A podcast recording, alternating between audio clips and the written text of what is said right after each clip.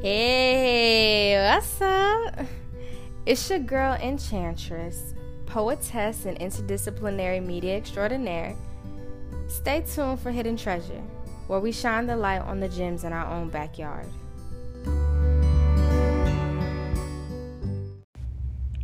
I don't even think that I have the language to fully articulate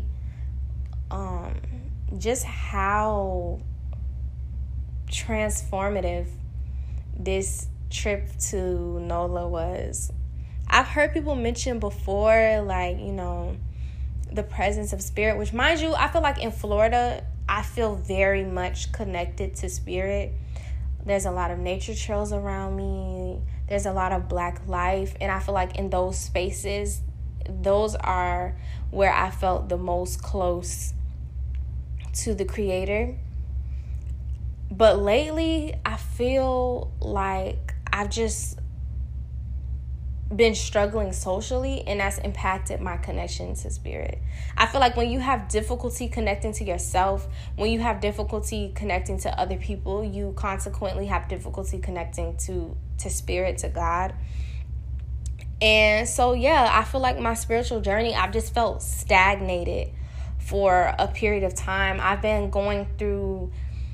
I've been really just trying to understand what the fuck I'm doing, why I'm doing this shit. Like, I'm sure people have peeped. Like, if you follow me on Instagram, you've peeped. Like, I've just really just been just feeling like so... How can I say this? Almost like useless.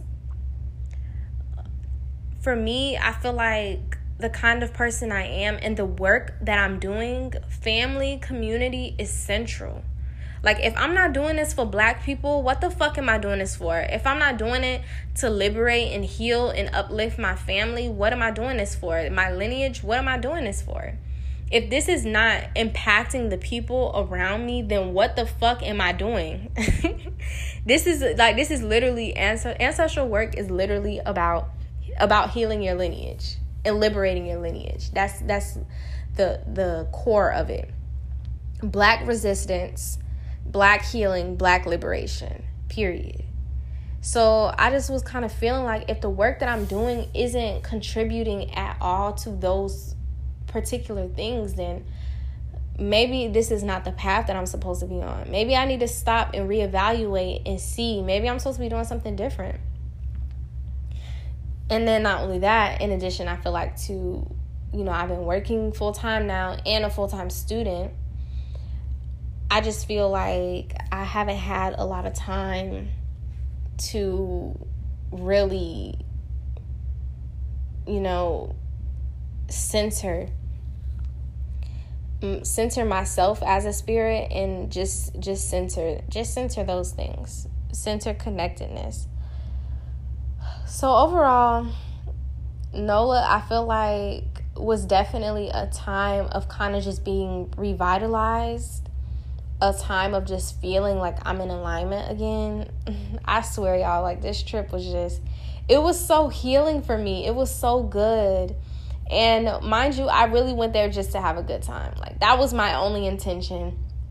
It was my cousin's birthday was earlier this month, so we went there to celebrate her birthday and to celebrate her and, another year of life. And I didn't go there with any other intentions but to celebrate her and to have a good time, drink some good drinks, have some good food. Like, that was really it. But I feel like I left with just so much more. Like, I think a part of that also is I be feeling like that ain't what I was sent here to do, because, for the most part, like, my family, they just kind of don't fuck with the path that I'm on. But I feel like every day more and more I just kind of realize, like, no, this is exactly what you're supposed to be doing. I know it's uncomfortable right now, but you're going to reap the rewards in the end, because I just really, it was just so in alignment. It was so on point for me.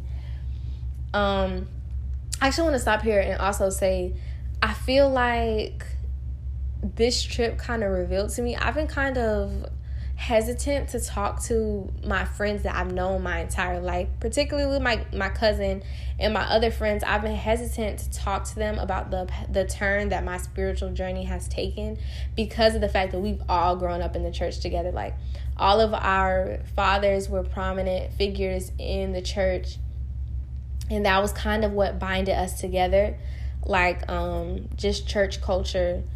And so I was kind of hesitant to open up to them about my spiritual practices and like the things that I do now, because they're so much different than what I believed and what I did in the past. But I think this trip also revealed to me that that I need to allow people, like, just kind of give people the chance to learn about me and to learn about who I'm becoming. Because while we were there, you know, I had kind of started talking a little bit about, you know, how I feel about certain spiritual and religious things, and it was like they were a lot more receptive than I expected. So that's just like a sidebar, but yeah. And the same thing also goes for my sister. I feel like I've been very hesitant about opening up to my sister about my spiritual practices, because it really kind of felt like when me and my parents kind of fell out over my spiritual practice, it was like I really just need as many people in my corner as possible, and I don't want to talk to anybody else about it because I don't want them to, you know, to reject me.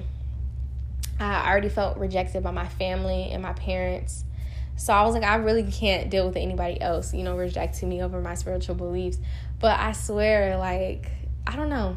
This has been literally a hot hoodoo summer for me, for real, bitch. Like, just doing all the learning, all the research, bitch. Anyways, so yeah, let me get back to talking about NOLA, because y'all know, bitch, one thing about it, I'm a fucking ramble. But I think really the most enjoyable experience for me is just being in the streets and like listening to the music and watching people dance in the middle of the street. I thought that shit was so fucking beautiful. Like, one thing I've noticed, Black people are so much closer to our roots than we think, because in African diasporic religion, not even religions, in our culture period, like even when we practice, you know, traditional religions, we practice it in a way that is so fucking African. Like, you know, just watching the way the people would circle up to dance, I'm like, that is so fucking African, bro. Like I don't know, just something about that just feels so fucking ancestral. Like, it's like almost like a crowd of witnesses, of guardians, of protection, just people just covering you, watching you, witnessing you, celebrating you. And, you know, the people in the middle are dancing. Something about that just feels so fucking ancestral and powerful. And I felt like I witnessed that a lot in NOLA. Like, there would just be circles of people, and there would be men in the middle dancing, you know, just like, bro, if you ever heard that song about Sissy Nelvin, would be like, pop that nigga, pop, pop. Yeah, stuff like that. Like, men moving their hips, you know, just doing all types of shit. And the same thing goes with, you know, women on their heads, bending over, walking and shaking their ass, like all types of shit. Mind you, it's cars coming, because literally, like I said, in the middle of the street, it's cars coming. They don't give a fuck. They continue dancing, continue to be circled up, and force the cars to go around them. And I feel like there is just something to be said about Black people who continue to take up space in a world that literally conditions them and tries to force them not to.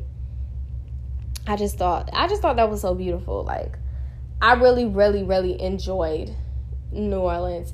And I feel like, you know, a lot of people study, like, the history, which is important. People study the history, the heritage, like, the roots of New Orleans, the things that are happening in the past. But I feel like oftentimes we kind of miss the fact that we're literally living through history right now. Like, I need to see think pieces on fucking bounce, New Orleans bounce and bounce culture. Please. Give them to me.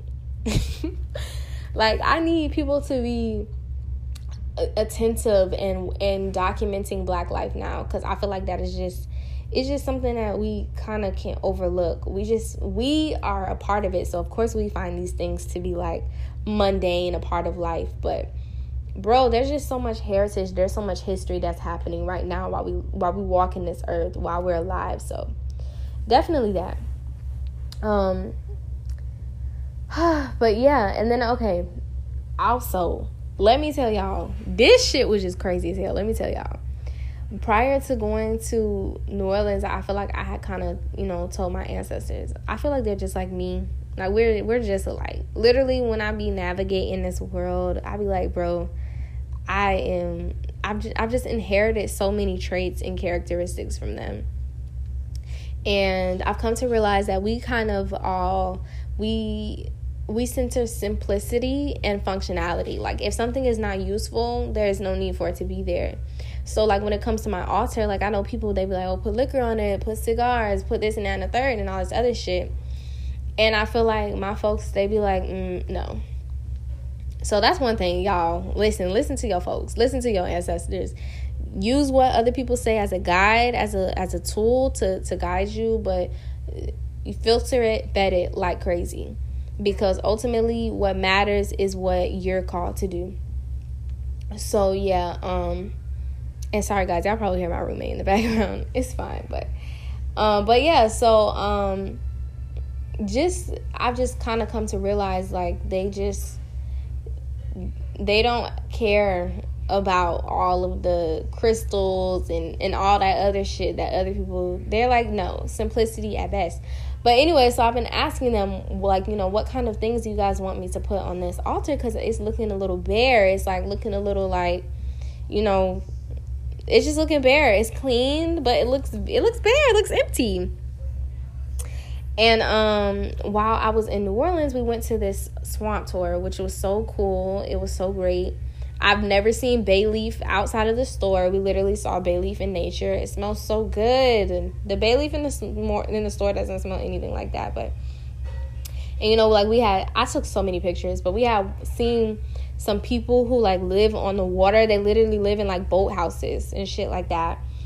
And at the end of the tour, you know, they have, like, a little gift shop. Like, if you ever been to Nature's Classroom, you know there is a little, like, a preserve, and then they have, like, a shop to kind of help gain extra money to help support, you know, maintaining the preserve and keeping the animals and the people who live there and wildlife safe and stuff like that. So yeah, so I came across these little gator teeth, and my folks were just kind of like, get that.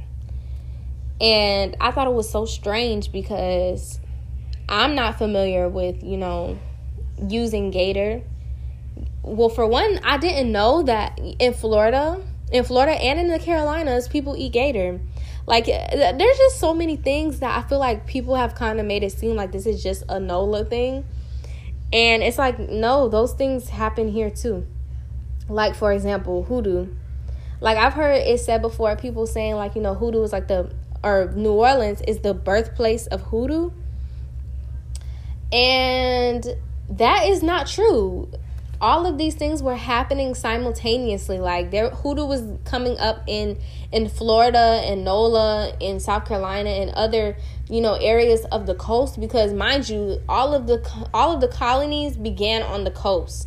So all of black people's, like, you know, migratory patterns in, as far as America's, obviously we came to the States prior to being in, like, you know, prior to Britain colonizing that particular area of the States. You know, the Spanish were there, and they brought black people with them that they had enslaved. You know, the French, other groups touched that coast. And I believe even African people probably discovered, not even discovered, but probably realized that Turtle Island was there prior to even Europeans, because we had an age of exploration before them. But yeah, but all of hoodoo was coming up. It was being developed along the coast simultaneously, which I didn't know until I had done a little bit of studying about gator teeth and about the uses of gator teeth, because I'm like, why do they want this on my altar? So I just kind of, obviously, I'm always coming from a hoodoo perspective, because, you know, my grandmother, her side of the family, they're Gullah, and, like, that's my paternal side, they're Gullah, they're from Florida, and then my maternal side, they're also from Florida, but they're, like, Afro-Seminole. So I was just kind of looking up hoodoo and, you know, the uses of gator teeth in hoodoo. And I stumbled upon this information about Uncle Monday, which I've never even heard of Uncle Monday before. But apparently, you know, the authoress, anthropologist, and just overall Juju Jim, Zora Neale Hurston, has written about him before, has collected stories from Florida about him. And mind you, the page that I'm reading is a New Orleans page, but apparently they're talking about how Uncle Monday was an enslaved, you know, African descendant man who was first transported to the coast of South Carolina and then, you know, escaped, became a fugitive, quote unquote, and migrated to Florida with Afro-Seminoles, or became an Afro-Seminole, because Afro-Seminole, that's a term that comes from Black people who were enslaved, who escaped and kind of assimilated or just became entrenched or a part of Seminole culture as a means of protection. And so they were Seminole, they were African descended people, but they were occupying Seminole land and they were being guarded. They're basically almost like refugees, like political refugees, economic and political refugees.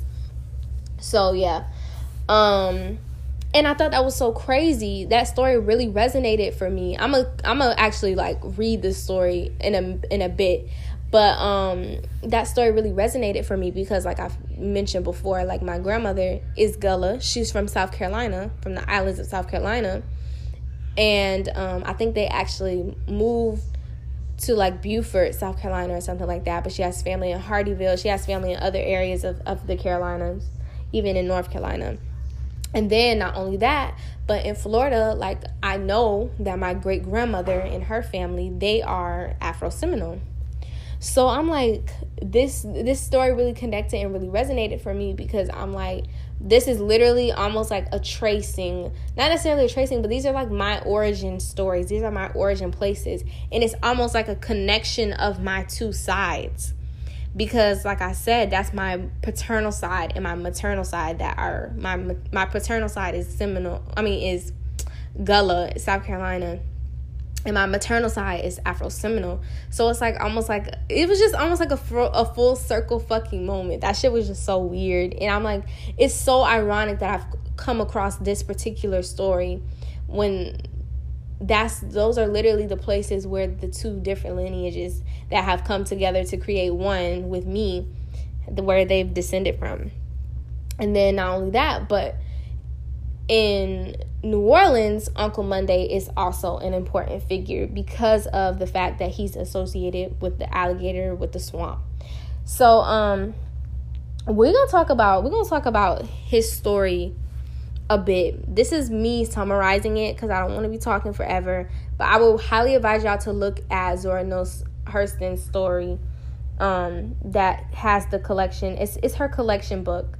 But yeah, she did a lot of folkloric work for Florida that apparently just never was published because if you've heard me mention or discuss her before, she had a very difficult time being taken seriously as an anthropologist, as a folklorist. She just had so much difficulty.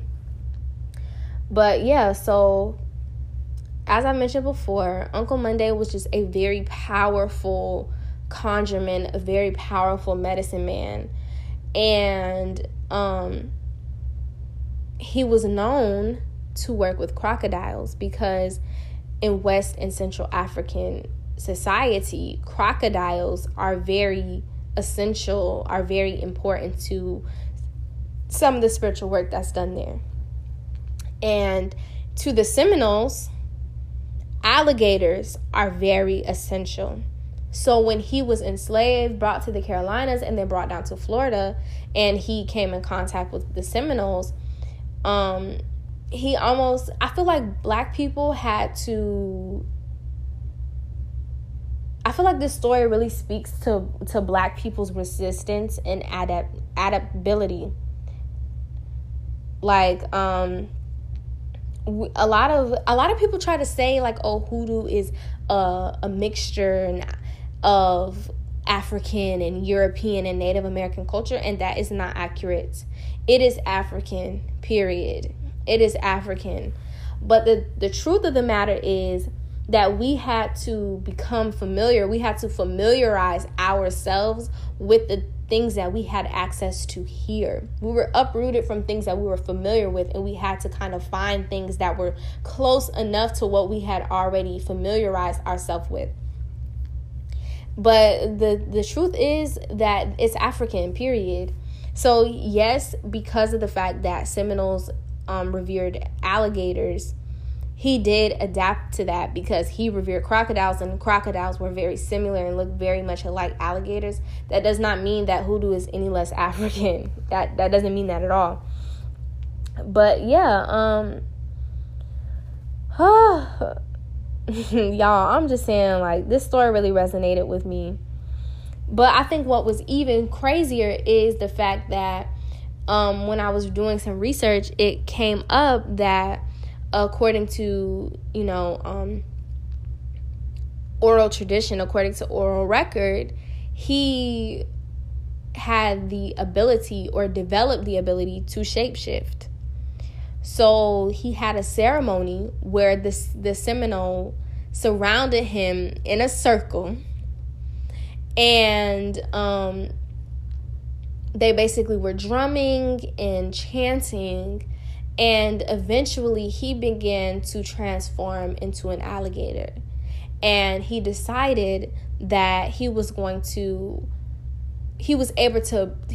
to better serve his community as an alligator, because he can hide in the water. And mind you, this is a real man. Like, this is a real man. Uncle Monday is a real man who's existed. He has literally led a revolt. He led the Seminole War, y'all. Like, this is a real fucking man who's existed. But according to oral tradition, he transformed into an alligator and hid in the water, hid in the swamps until like the invasion, which is when almost like it almost seemed like a tactic. Like, it could be a tactic. People were saying he was waiting until the war was over, but I don't accept that. One thing, black folks are all about preservation. We're definitely about, not surrendering. But I feel like it was almost like a war tactic, like a guerrilla, like ambush type shit. So yeah, I just thought that shit was so fucking lit. And it was kind of like, the story goes that he kind of became like the king of alligators. Like, when he transformed into an alligator and he bellowed, all of the alligators that were in the water just came out of the water and just almost kind of like accepted him type shit. So I just thought that was so fucking lit. I thought that was an amazing story that spoke to the resistance of black people, that spoke to our fight, to our ability to really acclimate ourselves, to learn how to acclimate ourselves in environments that we're completely unfamiliar with. The same is true, I can't remember his name, but the same is true for our abilities when it comes to language.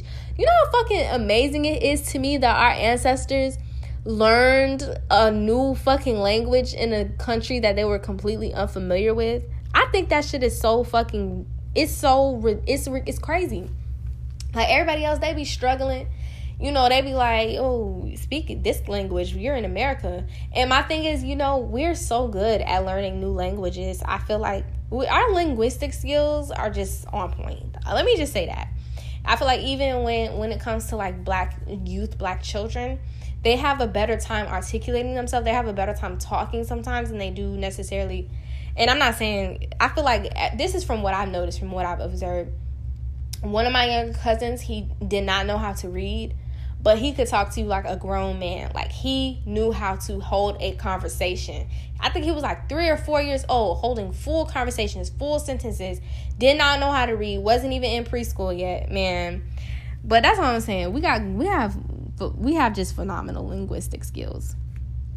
But anyways, so yeah, I just thought that was so dope. And I think the other thing that I found dope was the fact that a lot of Hoodoo figures, a lot of the heroes that we center, that we uplift, that we name, they are people who've really lived.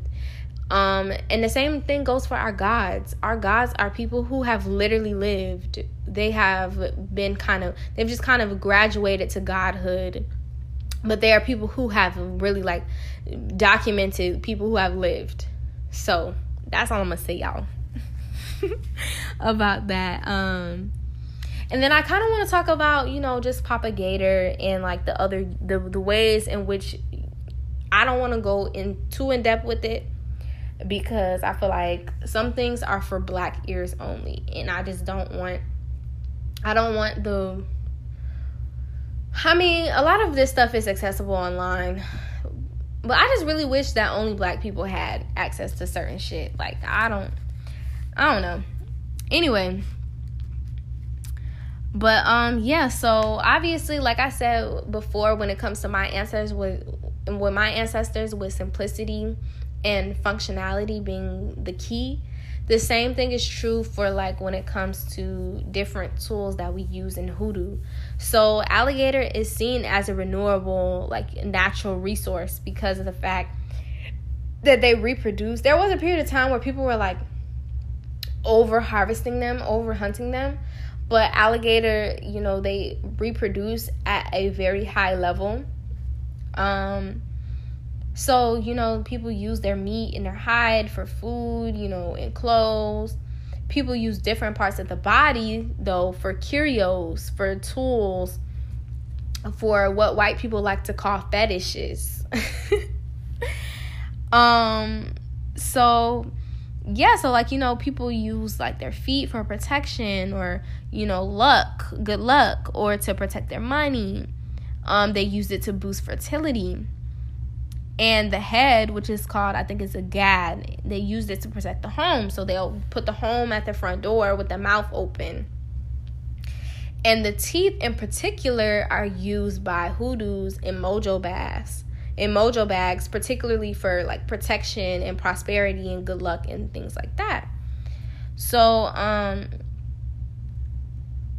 I now have gator teeth on my altar, and I have been trying to study a little bit more to think about different ways that I can implement it in my practice. But yeah, that was just really cool. I also kind of want to talk about let's just talk about how my ancestors literally set me on a path for anthropological and genealogical work. So I kind of want to touch on the fact that, times have really not changed since Zora Neale Hurston was an anthropologist and a folklorist trying to be taken seriously. And I feel on this path, on this journey, I have also had to fight. Fight like hell. My family, my community, everybody, to be seen as who I am. I'm so grateful for those who witness me, for those who see me as a genealogist, see me as an anthropologist, see me as a griot, see me as a collector of our stories and our truths and an excavator. Because I feel there's just so many spaces in which I'm not taken seriously as those things. So many people refuse to witness me. And I kind of want to talk about the creativity, the resilience, the grit, the perseverance that Black folklorists have to embody in a way that other people don't have to. I genuinely also want to speak to the fact that if it wasn't for my ancestors, if it wasn't for me utilizing my ancestors as a resource, as a community of support and guidance, I would not fucking continue to do this work. It's just so many times where I just feel discouraged and I want to give up. I want to fucking give up, and I don't want to continue on this path. But I feel this particular moment, me going to NOLA, was just a reminder. It was a very what is it, dramatic and extravagant reminder, expensive reminder that this shit, it costs, but it's fucking worth it. It pays too. Yeah, you tap in. Use your fucking ancestors. Use your fucking dead. They support you. They witness you even when everybody else refuses to. And they will guide you. I feel like I've been trying to almost like butter up my elders to an extent to get stories from them. But it seems like they're kind of like catching on to the fact that I'm using, not necessarily using these stories, but I'm asking for information from them to, in a very roundabout way, gather information about a particular set of things, which is hoodoo. I'm trying to get information about hoodoo from them, but I witnessed that there's magic literally in the mundane. So they will be talking about their life as kids, talking about their childhood and things like that. And I'll be like, you know what? That is a hoodoo thing. That is an African diasporic thing. But I think they're kind of catching on to that. And like I said, like I've had a very difficult time socially. Socially, I've just been suffering. And I've been having a difficult time finding information in the other mediums and ways that I've been using. But I never necessarily considered, like, bro, you can pick up those fucking playing cards. You can talk to your ancestors. You can communicate with them to find the information that you're seeking. They will lead you on the right path. I feel like even me trying to, you know, figure out where I'm from in Africa, I was led to... got to be Oshun, her page, and she does readings on what part of the world people are from. Mind you, they're $200. A nigga ain't got $200, but, you know, I'm working, so I'm going to save up money to get that reading. And not only that, but I feel like my ancestors also have kind of revealed to me that it's possible that I'm from Angola because Gullah, Angola. So it's like I've just kind of been getting closer to truly getting to the root of who I am and where I come from. And I'm just excited. I'm excited spiritually. Again, I'm excited in life. I just feel so led. I feel like I'm in alignment, like I'm doing what I've been sent here to do. And that's really all I want to do, fulfill my destiny. You know, so there's that. I really didn't want to turn this into a lengthy thing. But I also, before we leave, I want to talk about the fucking shadow man. Because... if y'all don't know, when I'm at work, literally all I'm doing is sorting papers, filing, and shit like that. So it's boring as fuck. I can listen to music. I can listen to podcasts talking about that. Please send me some fucking podcast recommendations. But, you know, other than that, it's pretty much silence, and I'm sorting papers for 8-9 hours. So I have, like, so much time to fucking think. And the other day, I was at work, and I was thinking about the shadow man for some particular reason. And I just found it so fucked up. Like, I was so bad, y'all. I was getting fucking mad. I found it so fucked up that niggas was literally condemning that man. Like, literally his whole story is that he's a villain.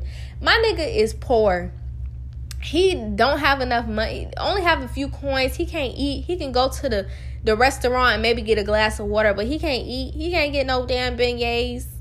And he's supposed to be pleased and at peace that there's this white man that ain't done shit, ain't doing shit, don't have nothing to contribute, but he making all this bank and just throwing it away on unnecessary shit like a motherfucking newspaper. Like, is you serious? Black folks can't dream now? White folks can hoard massive amounts of wealth, and they can use their ancestors and use their spirits and use their motherfucking fucked up spiritual practices to do it. But a poor man can't use the spiritual gifts that he inherited to get access to the resources that he literally needs. Like, he's not this motherfucking rich ass man that's spending a stack of money on newspapers or to get beignets or throw a fucking irrelevant, unnecessary party. No, it's literally he's trying to fucking eat. He's trying to get the resources that he needs. Like, I really don't get that. And white folks can use fairies and all this other shit to obtain things that they don't need, but we can't use the tools that we've inherited to get things that we need and that we don't, that things that we desire. And that's the other thing too. Let's talk about the condemnation of using, because I feel like I've fallen guilty of this too. Why the fuck can't we use our tools for love spells? Like, motherfuckers be like, oh, you know, I just use, and I was doing that too, like kind of thinking I was on some type of high horse, because I'm like, no, I only use my tools, I only use my gifts for ancestral work, I only use my tools to lift up my lineage. And okay, a bitch can't use her tools to get a fuck though. Like, me being pleasured, me being happy is important too. Me having joy is important too. I feel like we have kind of, and again, I was listening to Got to Be Oshun's podcast, and I just kind of realized, like, yes, people have kind of centered defensive magic and defensive work and defensive practices in our, you know, things, in our shit. Like, when people think of hoodoo, when they think of voodoo, they think of harm. They think of defense. They think of violence. They never think about the fact that those tools are literally violence, yes, but at the center to protect and preserve and center Black life, to celebrate Black life and Black love and Black joy and Black peace. And it's like, why can't I was just thinking about it. Like, why can't I also use my tools for those things?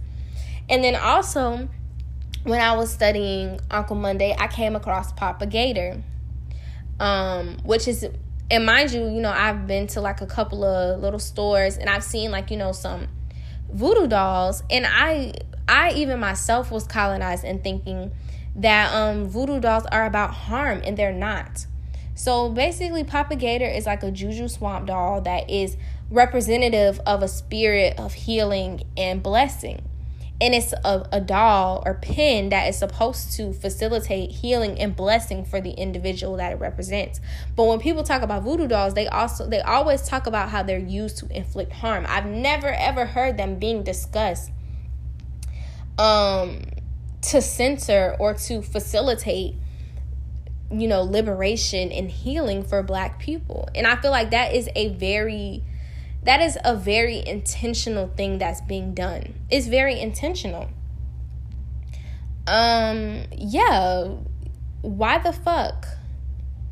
You know what? And it kind of reminds me of something that, what is her name? Tanisha. I know this woman's last name, y'all. Tanisha Pratt. Tanisha Pratt said a while ago that we have internalized the European gaze on African culture. And I feel like that's true even in spiritual spaces. We have difficulty accepting or seeing that these things are ultimately not about causing harm. That our practices, yes, the gist of it that we've seen lately is, you know, defensiveness, is violence in reaction, in response to the violence that we have been at the end of, that we have had perpetuated against us. But what does our practices look like? What do they look like outside of harm? What do they look like outside of white, hegemonic, violent fucking culture? That's what I've been pondering. That's what I've been sitting with for the last few days. Like, and I feel like that is a lesson that the shadow man has left with me. Why the fuck can't Black folks dream? Why can't we want better? Why can't we want, and that's not to say that to be like white people or to want to be oppressors, but why can't we want?